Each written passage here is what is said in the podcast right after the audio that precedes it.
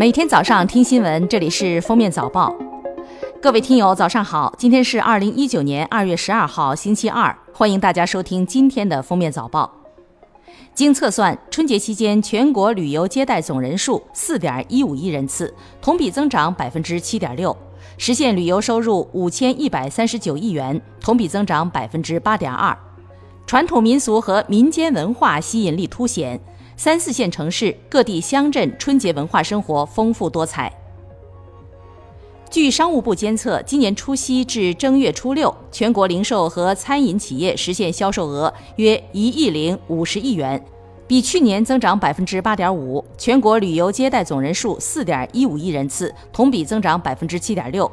休闲旅游、观影观展等体验式消费越来越受欢迎。二月十号，应急管理部对外发布消息，春节期间全国安全生产和自然灾害形势总体平稳。截止十日十八时，全国未发生重特大生产安全事故。十号，腾讯微信发布二零一九年春节数据报告显示，除夕到初五共八点二三亿人次收发微信红包，同比增长百分之七点一二。在红包收发总量排名中，广东、山东、江苏三省份排名前三。二月八号二十一时许，三亚旅游警察支队接到一个旅客报警称，其在三亚一个海鲜店吃饭时被诈骗。经询问，该店店长员工陈述了通过在电子秤上动手脚增加海鲜重量诈骗客人七百四十五元人民币的违法事实。两人还承认之前多次采取同样手段诈骗他人钱财。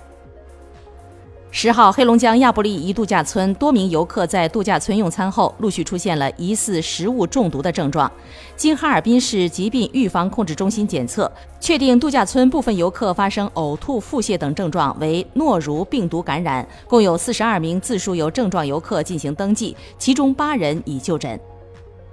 今年春节档大片竞争激烈，但给普通观众的感受却是电影票变贵了。据统计，正月初一全国平均票价约为四十五点一元，较去年同期上涨了百分之十五。业内人士指出，供需关系变化和票补力度减少是涨价的主要原因。大年初二春节档的所有影片就齐齐在网上出现了资源，还是连片前广告都原样带齐的高清版本，各片方焦头烂额，有片方表示删到没脾气。十号，国家版权局声明，对严重的侵权盗版分子将移交公安部门采取刑事手段，予以严厉打击。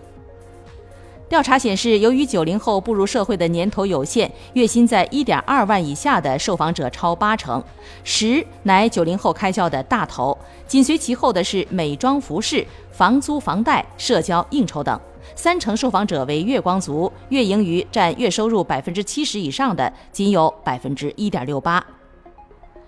据报道，二零一九年春节再次成为各大社交软件蓄力争夺用户和流量的重要战场。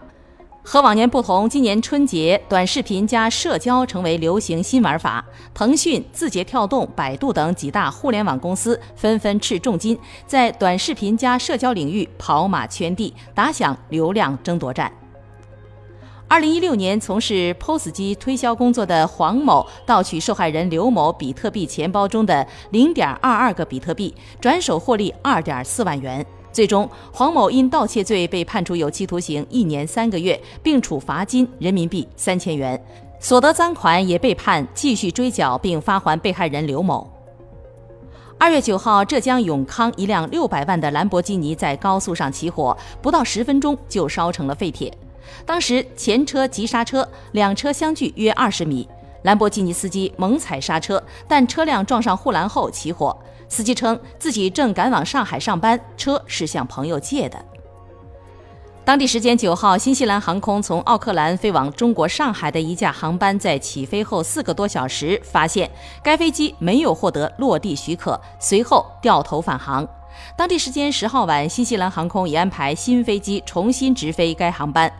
目前，飞机已经于北京时间十一号早上六点五十五分抵达上海浦东国际机场。中国民航网援引新西兰航空方面的解释称，返航是由于飞机临时调配不当。